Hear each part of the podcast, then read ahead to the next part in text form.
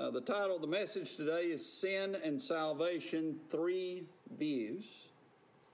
Sin and Salvation Three Views. By way of introduction, last week Steve uh, taught a lesson on total depravity. And I appreciate Steve filling in last week, and everybody said you did an excellent job. So praise the Lord for that. And so, say what? Did he do an excellent job, Jeff? See? Uh, so it was on total depravity, and we learned about the extent of sin. It affects every area of man, including his mind and will. And we learned that the only way out of the depravity of sin is the grace of God given us through Jesus Christ. Today, we will look at three different views that Christians hold about how God overcomes this depravity or sin and saves us. Uh, first, let's review the Bible's teaching on total depravity. So, for that, we're going to turn to Romans chapter 3 and starting in verse uh, 9, Romans 3, and starting in verse 9, and look at the extent of depravity. And Romans chapter 3 and verse 9 says, What then? Are we better than they? No, in no wise, for we have before proved, both Jews and Gentiles, that they are all under sin. Uh, Paul has made this, uh, this masterful argument under inspiration of the Holy Ghost, showing that the Jews are under sin, the Jews are sinners, and the moralist is a sinner, and the Gentiles are sinners. Uh, because, of course, the Jews thought that the Gentiles were sinners, but they weren't so bad, you know. So he's showing that they're all under sin. As it is written, and now he begins to quote from Old Testament passages, mainly in the book of Psalms. As it is written, there is none righteous, no, not one. There is none that understandeth, there is none that seeketh after God. These are quotes from Psalm chapter 14, verses, or excuse me, from Psalm 14. There are no chapters in the Psalms. I learned that in Bible college, and I've never been able to forget it. And I, every time somebody says Psalm chapter, it irritates me, and I just did it. But it's it's Psalm 14. They're like hymns. So when you go through the hymn book, you have hymn number one, hymn number two, hymn number three, because sometimes you have two hymns on the same page. So the Psalms are the same way. So Psalm 14, verses 1 through 3, and Psalm 53, verses 1 through 3, are quoted here by Paul. And then in verse 12, he says, They are all gone out of the way. They are together become unprofitable. There is none that doeth good, no, not one. This is Exodus 32 8 and Psalm 14 3. Their throat is an open sepulchre. With their tongues they have used deceit. The poison of asps is under their lips. Psalm 5 9, Psalm 143 whose mouth is full of cursing and bitterness. Their feet are swift to shed blood. Psalm 10 7, Isaiah 59 7 through 8. Notice he's doing an autopsy here. It's like a divine autopsy from the top of man's head to the sole of his feet. He finds nothing but sin. Destruction and misery are in their ways, and the way of peace have they not known. Isaiah 59 8. There is no fear of God before their eyes. Psalm 36 1. And so, having taken man and putting him on the divine operating table and showing that from the crown of his head to the sole of his feet, everything about man is sinful, man is totally depraved, man is full of sin completely then we need to point out that Christ saves us from our sin before we go any further. It is Christ that saves us from our sin. Uh, 1 Timothy 1.15, the Word of God says, This is a faithful saying and worthy of all acceptation that Christ Jesus came into the world to save sinners, of whom I am chief. And of course, the Apostle Paul, who wrote this, uh, was a Pharisee, and he was one of the top Pharisees. He was an extremely religious man. That, as far as the outward keeping of the law, he had kept all the law outwardly. He went through, in one passage, he goes through everything that he did, and he outwardly kept the rules, kept the law, but of course, he was still a sinner because sin isn't just about what you do outwardly, it's what you do within. And so Paul calls himself the chief of sinners because he had persecuted the church of God and he considered himself to be the worst of the worst.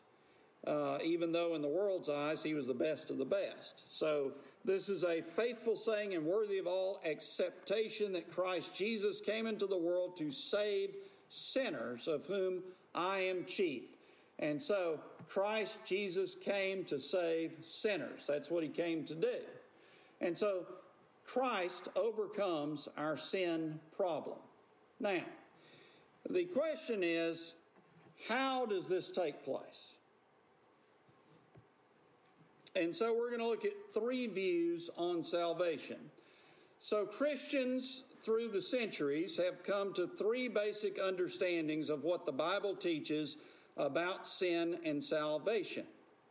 Many blend these views, and many hold strictly to one of the three. In our church, at Harmony Baptist Church, it is safe to say that we have people who believe in each of these views, or at least parts of them. The views are Calvinism, Arminianism, and Provisionism.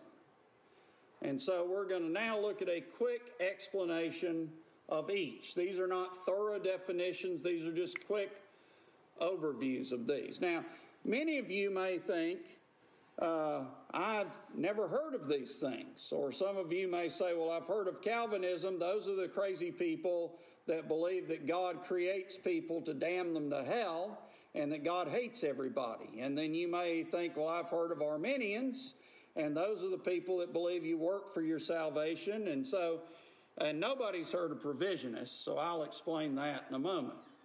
Uh, but, but actually, these teachings were developed uh, many centuries ago. And even before that, a lot of people think Calvinism dates to John Calvin. It actually dates way before that uh, back to, uh, and I just had a brain freeze. Um, all I can think of is reformers right now. I can't think beyond that. I've had a brain freeze. If I think of it in a second, I'll come up with it. What? Luther? No, it was way before Luther. One of the early church fathers. Augustine, thank you. It was Augustine. Yes, it dates all the way back to the early church father, Augustine, which Calvin, when he wrote his uh, theology and expounded this, he actually said, uh, if we only repeated what Augustine wrote, it would be enough. So, the, the three views on salvation. Now, uh, all of us have been taught parts of these views or one of these views growing up in church, even if they didn't call it that. All of us have been taught this. And you'll see as we read through that you've been taught parts of this. So, we'll first of all do a brief definition of Calvinism. Calvinism is the belief that God controls everything through a series of divine decrees. He has decreed who will be saved and who will not be. He chose people to be saved based on his own will and good pleasure Therefore, salvation is solely the work of God. Those whom he has ordained to be saved will hear the gospel and believe in Christ as Savior. Salvation is eternal because true believers will persevere in the faith. Calvinism emphasizes the freedom of God to manage his creation as he sees fit. Then we have a brief definition of Arminianism. Arminianism is the belief that God's prevenient grace, or grace that comes before, is extended to all mankind. Mankind is bound by sin, but God wants to save everyone and extends his grace to all. Everyone can respond to God and be saved through faith in Christ. Sinners can cooperate with God in salvation by choosing to believe the gospel. There is also the possibility that people can lose their salvation through sin or apostasy. Arminianism emphasizes God's grace and love for all mankind. Then we have provisionism, which is a very old belief, but it's a fairly new term. Provisionism is the traditional beliefs of many Southern and independent Baptists that teach that all people are sinners, but they can repent and believe the gospel. Christ died for all and wants everyone to be saved. Anyone can be saved who will turn to God by faith in response to God's gracious offer of Christ through the gospel. Those who are saved are eternally secure. Provisionism emphasizes God's love for all mankind as well as man's ability to respond to God's offer of grace.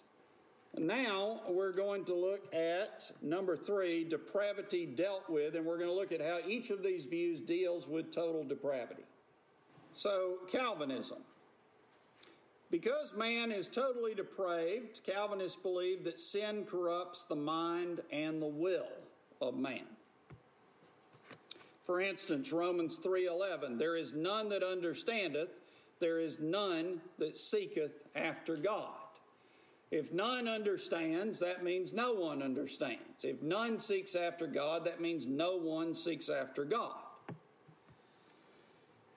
Uh, John 1:13 which were born not of blood nor of the will of the flesh nor of the will of man but of God.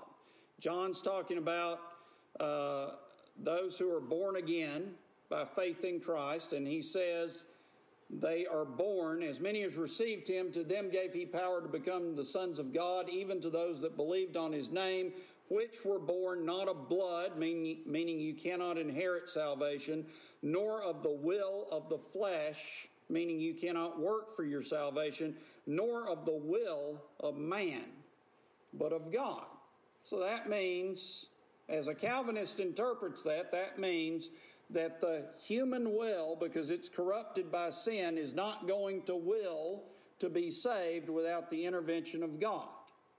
So you're not born of the will of man, it has to be given you by God. Romans 9 16 says, So then it is not of him that willeth, nor of him that runneth, but of God that showeth mercy. So again, salvation is not because of the human will, it is because uh, God chooses to show mercy. Calvinism understands the Bible to teach that man left to himself would never understand the gospel or seek God or be willing to be saved.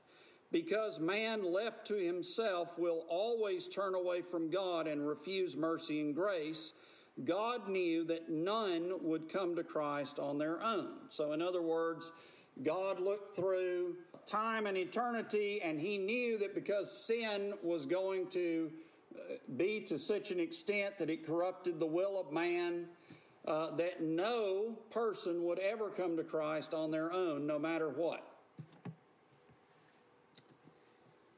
Uh, Psalm 14, 2 through 3 says, The Lord looked down from heaven upon the children of men to see if there were any that did understand and seek God. They are all gone aside. They are altogether become filthy. There is none that doeth good, no, not one.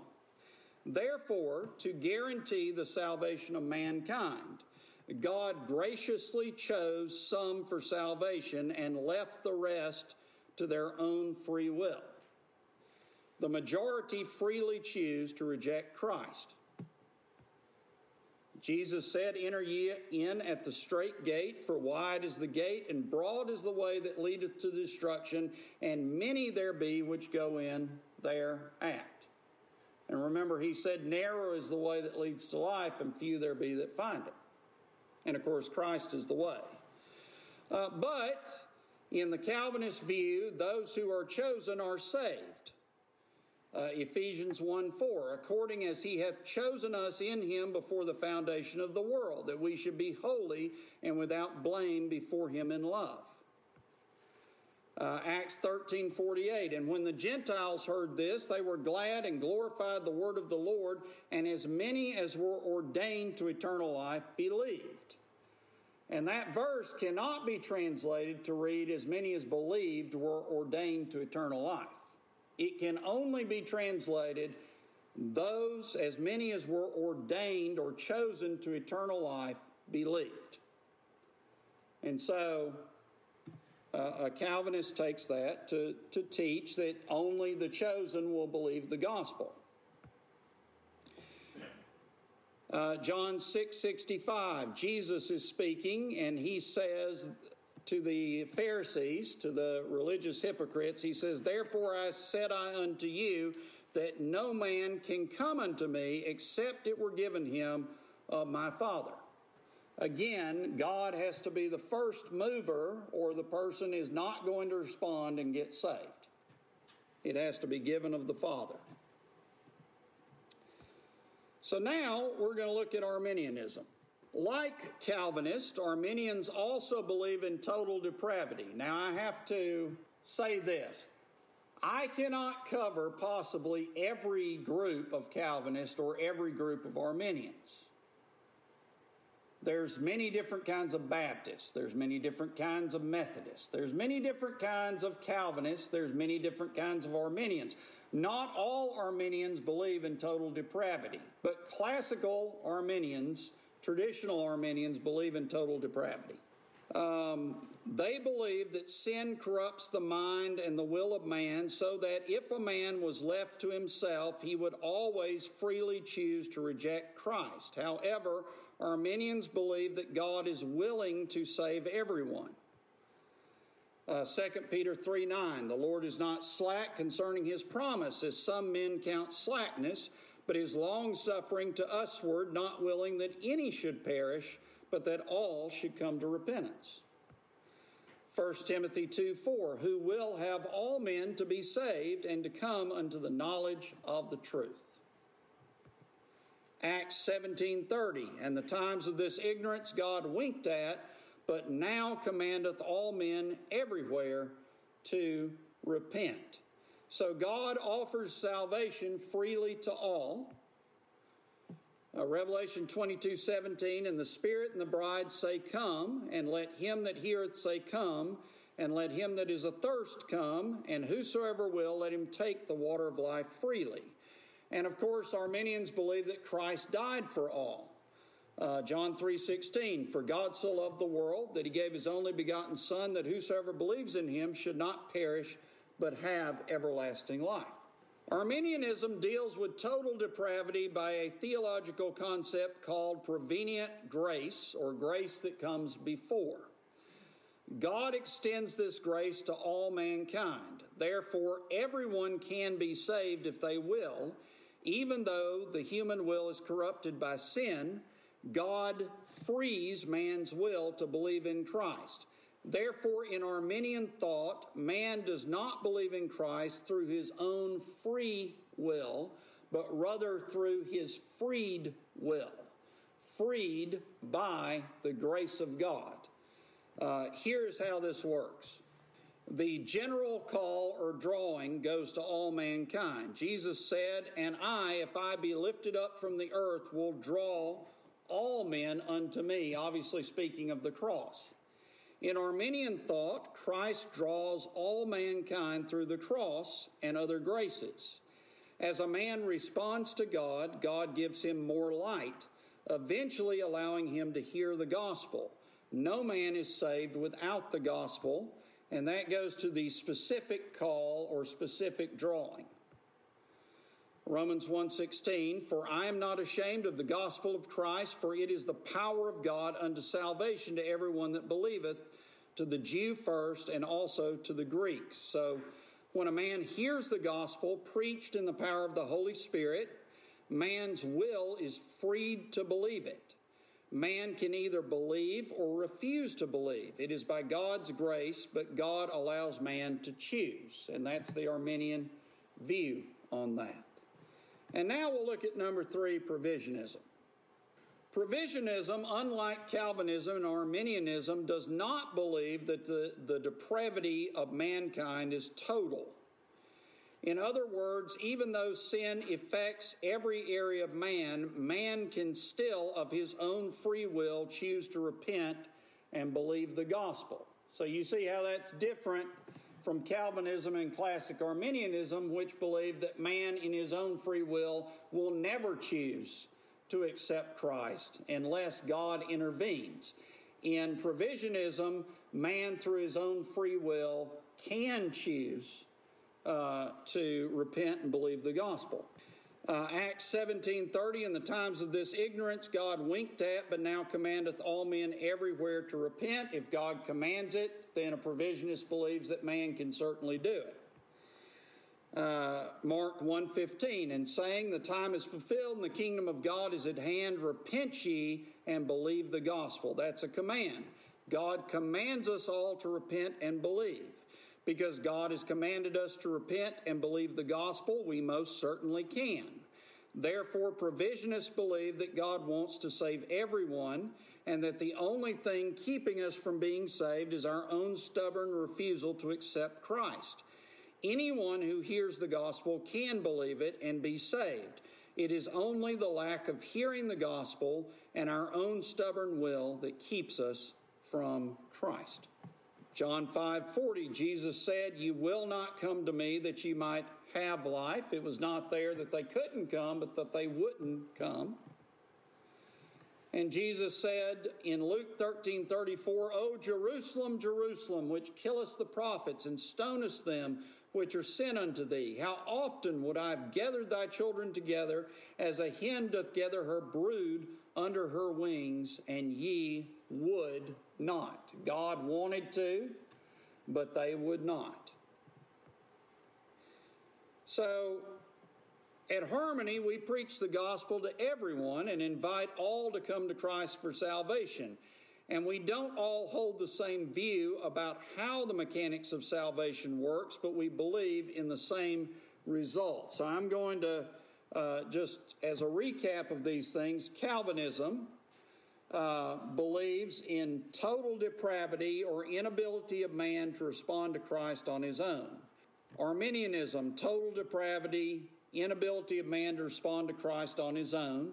Provisionism, depraved but not unable to respond to the gospel or seek God.